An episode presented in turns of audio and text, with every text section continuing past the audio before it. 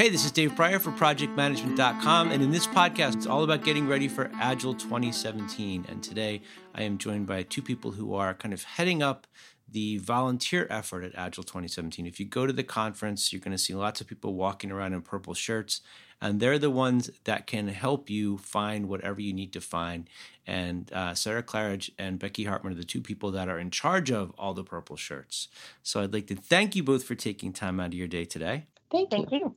And before we get into the actual topic of volunteering, could you each explain a little bit about the work that you do outside of the conference? Sure. Uh, this is Sarah. I'm Sarah Claridge. I am an Agile coach and consultant working in um, large enterprise transformations. I'm from the Dallas area. This is my fifth year volunteering, and actually, I'll be working as the coordinator for my second year along with Becky. Cool. And Becky? I'm Becky Hartman, and I'm a senior Agile coach at AgileThought in Tampa Bay, Florida.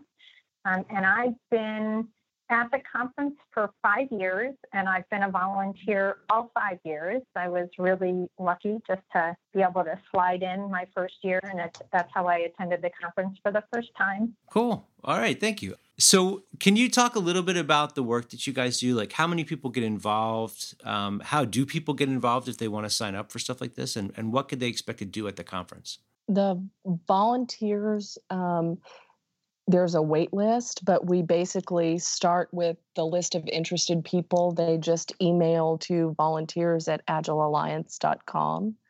And then we go through the process. We try to make the team as diverse as possible, um, covering as many locations, companies, occupations, um, cultures as we can. So this year, I think we are on five continent. We have representatives of five continents, like 20 of the United States. Uh, it's a remarkable group of people um, that come from everywhere, but it is the people who will also help the speakers during sessions. They're the venue guides. Probably the most fun we have for the week at least for me, is the bag packing. So the swag bag that you get, that team will come in early on Sunday and stuff those bags and get them ready. Um, we do the swag handout as part of registration. Okay. So how many bags are we talking about? Like how many people come to the conference roughly? So this year, yeah. So last year they turned away people when we hit the 2,500 mark. Um, it's grown pretty exponentially over the last couple of years, but 2,500 is really pretty much the target. So a couple more, a couple less. Okay. Um, so we, we pack at least 2,500, but it's usually more than that. And we do it all in one day. That's a that's a lot of work. Um, yeah, how, it is. how many volunteers do you have? Like you mentioned, there's a wait list, but how many people are actually like on the okay list that, that have made it through? This year is the largest team that we have had, and it will be 66 people plus Becky and I. Wow. Okay. So, how many? Um, if it's a five day event or a four and a half day event, but if you got that Sunday, I guess it's six days. If somebody's going to volunteer, how many uh, hours a day are they going to work? Like, can they expect to get to see anything, or are they basically just standing in the hall the whole time giving people directions? No, we volunteer you are required to volunteer for it's 20 to 22 hours of the conference oh. but again you if you start on sunday we have people that work you know 10 hours on sunday and then do their other 10 early in the week we have people that just do the evening events so we do a round robin selection of what shifts you want and what duties you want to do so that everybody has a fairly um, broad opportunity to sign up for what they want. And we juggle that around what you want to see and what you want to make sure that you're available to participate in so that people don't miss what they came for. Okay. But they're still doing their service because that 22 hours of service yeah. basically is what you're doing instead of paying for your conference registration. Okay, so that, that was going to be my next question. They get to attend for free, they just have to put in the time. Right. right. And their travel costs. Okay. Okay.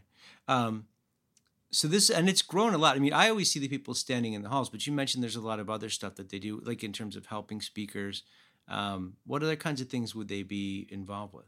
They could be involved with anything the conference has to offer because if we get the call, whether it's planned or unplanned, the purple shirts go forward. So we do evening events, we help with cleanup. A couple years ago, we had a medical emergency and we prevented, you know, people from walking through, made sure that the way was clear when emergency services came in.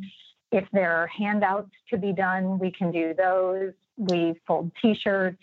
I mean, anything that could happen at the conference that speakers or organizers or attendees may need, we've probably done it one time or another. Okay. Including putting together those glow a couple of years ago they handed out at one of the evening events these glow stick sunglasses and hats that, and yeah. all of that. Yeah. Yes, that was a Yeah. team of volunteers that sat on the floor putting those together Oh for a couple of hours beforehand. Yep. So what are the good parts? Like what are they that sounds kind of awful. Like what do they what do they win? What do they get out of it? Other than they get to go to the Yeah, sessions, um, but I mean, do, do they get to like meet special people or interact in a certain way? What's the win I, for them? I, Well- I think that one of the biggest things that you get out of it is it's a phenomenal way to see a team come together and form over that week. At least half of our team, and we've actually gotten to the point where we limit to half of the team coming back as returning volunteers oh wow. because okay. we were getting into a position where the wait list was growing and people didn't want to leave the team Yeah. because you've built friendships and camaraderie with the people that you've been volunteering with for two to five years Okay. that i think that that's what comes i think a sense of service Yeah. um, it's Yeah. truly a group of servant leaders and we have a lot of people I, I do it because as a very introverted person putting that purple shirt on gives me the sense of being able to walk up to people and ask if they look lost or they look like they need help because I feel like they expect me to be friendly and talk Yeah. to people. So where without that shirt I would just stand in a corner and just kind of look and observe, yeah. it makes me interact more. So personally that's what I get out of it. and Becky, but same thing the for you, right? Well, but you know, I mean, there are times people could possibly think I'm shy or introverted, though none of you have ever seen that. um, yeah, for me, it really is an energizing thing. And I have to say that some of my co coaches here at AgileThought, we went to a single day conference here in Florida called Agile Open Florida. It's an open space. And I could see that they were still asking for volunteers. So I raised my hand and they told me no, I couldn't volunteer. And the challenge was could I attend as an attendee and not volunteer to help people the whole time I was there anyway? And it was actually a little experiment that we did, and I found it to be quite difficult not to like, hey, somebody's looking around. Are you looking for the restroom? Do you like, can I help you with something? Like, they get like, Becky, stop like be an attendee like and it, it was really hard for me. So this enables me to maybe it's like tur- turning the dogs loose in the yard right? I can Yeah. get all my energy out for a sustained period of time or something. I get i get super energized by people um, and i probably have experienced the most sincere gratitude for my service at the agile conferences of anywhere i've ever been and volunteered people are truly grateful and we get so much positive feedback all week long and sometimes even for weeks afterwards with people talking about us in their like retrospective Yeah. blogs or posting to twitter and you know giving us their drink tickets if they're leaving early to make sure that no volunteer goes without a drink at the conference party like those kinds of things that is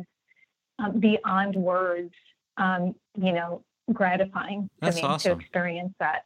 That's awesome. Yeah. awesome. So And- I, I love it. Sarah, I'm sorry I cut you off. I just uh, I feel No, bad that's that I did. I just wanted to. It seemed like too easy a ball to hit over that direction. Did, didn't it? I think the only other thing selfishly is that it makes it much easier to pack for the conference Because because I just wear the same Yeah. thing all day. yes. All day, every day, except this year. Yeah. Spoiler alert: we we will have some purple surprises. Oh, Look wow. out for them at the conference. Yeah, All yeah, right. there'll be some surprises. Hopefully, there's jumpsuits involved. Um, I want to I want to ask ask you both to offer some advice. So I when I first started going to conferences, um, I don't think I, I knew very much about how to manage my time and my energy, and it is something, especially at the Agile conference, that is it's become really important to surviving the week. I think if you're introverted, you have different kinds of issues than if you're extroverted. Can Yep. you ladies share some tips about what kind of advice you can offer newcomers to be able to make it through this week with their mind and their soul and their body intact? Yeah, and, and I actually had a couple of people reach out to me who are going to be first time volunteers who are also asking for some insight um, because we kind of describe it to them like th- this is this is big like you have no idea so Yeah. you know let's talk about it a little bit um, and the first thing i tell people is um, there is a first time orientation i would strongly recommend attending that um, there are a couple of sessions there um, Sunday and I think also on Monday. Yeah.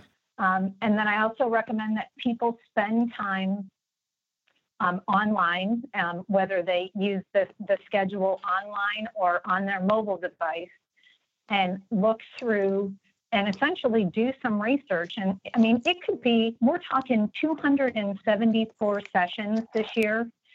I mean, 18 tracks, three keynote talks. It's a lot of information. Like, strongly recommend people invest the time to look through that um, and and like set a goal. Like, Yeah. what is your goal? What do you want to get out of the conference? And I know it sounds like we all hear all that all the time, but if you set a goal like there are three or four main sessions I'm going to go to, and everything else I'm going to kind of float across tracks, or no, I want to stay in one track, like set that up, have that conversation with yourself, and especially if you need to bring back to your organization information, Yeah. right?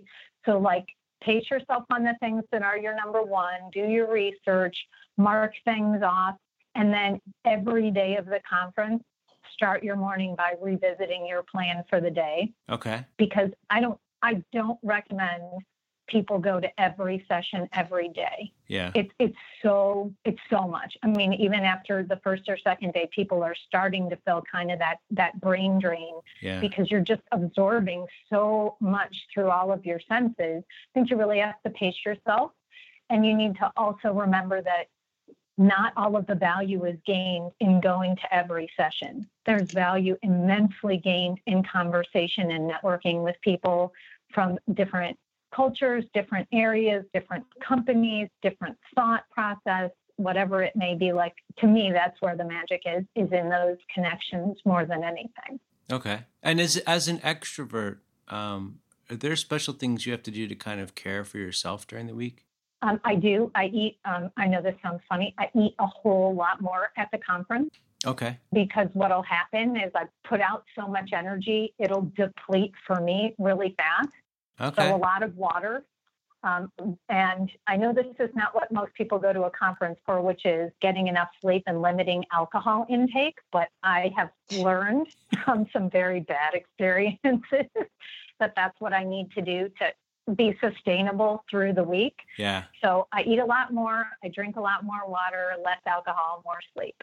Okay. And Sarah, what about you? I sound like a grandma, don't I? well, you sound like a smart person. I've a few of those lessons I've yet to figure out. But uh, Sarah, what about you? Well, first of all, hey, Becky, watch the grandma comments. Oh, sorry, grandma. Are you a grandma? Sorry. I am. Oh, all right. Well, Grandma Sarah, what advice do you have for the folks? Let's not start there. Um, I I think it's make time, as- Becky was saying, make time to mingle. Um, visit open space, do those things. Even as an introvert, recognizing that I can sit quietly and listen Okay. but I can still make one or two connections and really talk to those, you know, people and, and gain that um, insight is going to be huge. There are a couple of new areas this year um, that people are going to want to take advantage of and see what's going on Okay. um, Mhm. that I'm excited for as well. do you want to mention what they are? Becky, what's the name now for the coaching Um, spot? Ag- Yeah. so, Agile um, therapy. Instead of Agile therapy. yes, There yes, you go. and that sounds like it's going to be awesome. Yeah, I think that should be Yeah. really cool. So Chris Lee and, and Paul are working on that. It's gonna, should be pretty awesome. Yeah, and there's a bunch of other things. So that's going to be contained in the Agile Alliance Lounge. And they have some other really cool things to provide visibility to Alliance initiatives this year and to just kind of be more atmospheric. And it's a big open room with a- a lot of area. So that'll be really cool. And I am sure there will be places there where if introverts would like to go and just sit and chill, that's another good down space to be able to observe but not necessarily engage all the time.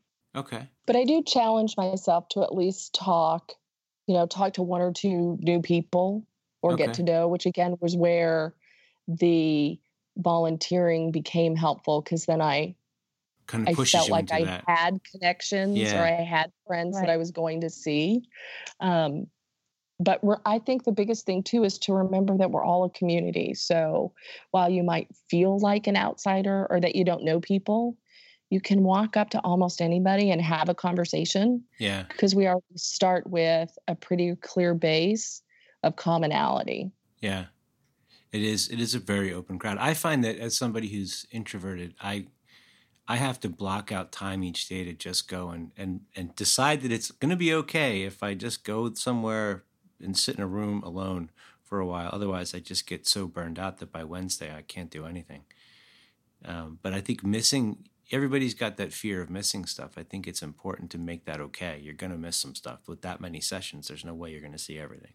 Yeah, And and, some and of even those I, be- the most introverted person in the world, I think, I have to do that too, right? Yeah. And I make that part of I make that part of my goal.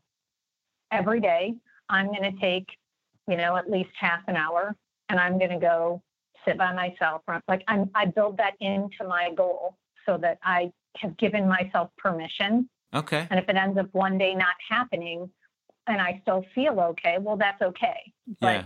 If I know I need it, I mean, and Sarah and I do that like, hey, I just need a few minutes. I'm gonna I'm gonna go and the other one, you know, covers everything just so that people can pause. So, so what about in terms of having um, like a wingman at the conference? Do you find that? I mean, do you have someone like that? Do you find that that's helpful? Like somebody that, Yeah, that is your kind of like go-to protection person for whatever thing. Like I don't want to interact, or I'm you know out too late, or whatever it is. Everybody needs a safe space, right? Yeah, uh, for me, absolutely. Um, there are definitely some uh, volunteer folks through through the five years that I've been there that are are like that for me. Sarah's definitely one of them. Okay. Um, when I first came into the conference, Spring Melbourne had been a volunteer before me, and so she was my mentor, and she's definitely a safe space for me. But I think for me, I have a lot of people I consider friends at the conference that I may only see at the conference, and different different folks fulfill those different things. Like if I want to be wild and crazy, I'm going to go find this group of people. But if I just really want to sit quiet and be like, hey, how's life? How's the fam? Don't want to necessarily talk about anything at the conference, I go find those people. Yeah. So I, it's it's interesting to me because it took me a long time to figure out like that social game of being at a conference and having your conference crew, you know, that you can kind of chill with or do whatever with, and you know that you're in an okay place. But it, it seems like with a lot of conferences have shifted and, and they have the code of conduct, and that's become a much more important thing in events like this. I find that Yep. knowing that I have that group makes it feel a lot more okay to be at an event like this. Yeah, I Uh, agree. Sarah, what do you think? Yeah, I do, and I, I again, that's I think that's the other advantage to the team is we give that to each other. It's amazing to see those guys come together and say, "Hey, I I signed up for this, but I just can't do it. Will you swap with me and cover for each other and do those things?" So we've gotten that built in. That's really nice. And it's critical to making the conference a success for not only all of the attendees, but for the volunteer team itself. Okay. Mm-hmm. Now, do either of you have like a, a can't miss? Like, if you're coming and it's your first time, you have to absolutely go see this. For me, my first couple of years, I made sure I never missed a keynote because it because when there was a keynote, it kind of set a bit of the mood for the conference, at least the early part of the day. Okay. And I wanted the context. So I always went to the keynotes. Um, and then for me, especially when I was really new to Agile, seeing at least one or two of the stalwarts was good for me. It helped me kind of connect to other things. Like it was like 101 in background and history that led me into other topics. Okay. But beyond that, for me, I, I really tried to be, um, I, I tried to apply open space rules very honestly. Like, let it be okay. If you go and it's full, move on. You- Yeah. You'll find value somewhere else. Like, I really just tried to be zen about it. Like, Okay. it'll be all right. I'm going to get some knowledge here. So, yeah. All right. Cool. And Sarah? Gosh, that's such a hard question. What would I not want to miss? Or like if it was my first, if it's my first time, is there anything like you have to go see? Like I always say, you have to go see Ron and Chet. Like they're the best part. Of, there's they're always hysterical. You have to go see them talk. oh, yeah. Um, I guess it's a Lyssa Adkins session then, because hers are always amazing. Yeah. And I think it's the the at least at least one of the evening events. And it doesn't matter which one, but pick Okay. one and go and experience everybody hanging out and in a different setting Yeah. than they are during the day. Okay. Cool. This was great. I really appreciate you both taking time to do this. And so people, if they obviously they can just ask anybody in a purple shirt um, w- when they're there to, to, to find you guys. But what if they want to get on the wait list? Like, is there is there any chance if somebody signed up for the wait list today that they would make it? Um, it's fairly slim at this point. We we still have about forty people on the wait list. Wow. Um, but that being said, some of those forty, if it's a week before the conference, Yeah. won't be able to do it. Okay. So never say never. Um, and if you're coming from farther away or an international person, we try to give them, you know, the ability to get to attend, recognizing that their travel is already more expensive. Yeah. Um, so Mhm. I wouldn't say no, but I would email the volunteers at Agile Alliance, and then we'll we'll get the process started. Cool. And we have people now that are saying, "Hey, I even if I don't get on this year, can you put me on the wait list for 2018?" okay. Which is Yep. amazing to see. People are already, "Hey, Yeah. count me in for next year." Cool. Okay. Great. Thank you very much for doing this. I really appreciate it. And I'll see you in a couple weeks. Okay, Thanks, thanks. Dave. We'll Cool, see you at thanks. the conference.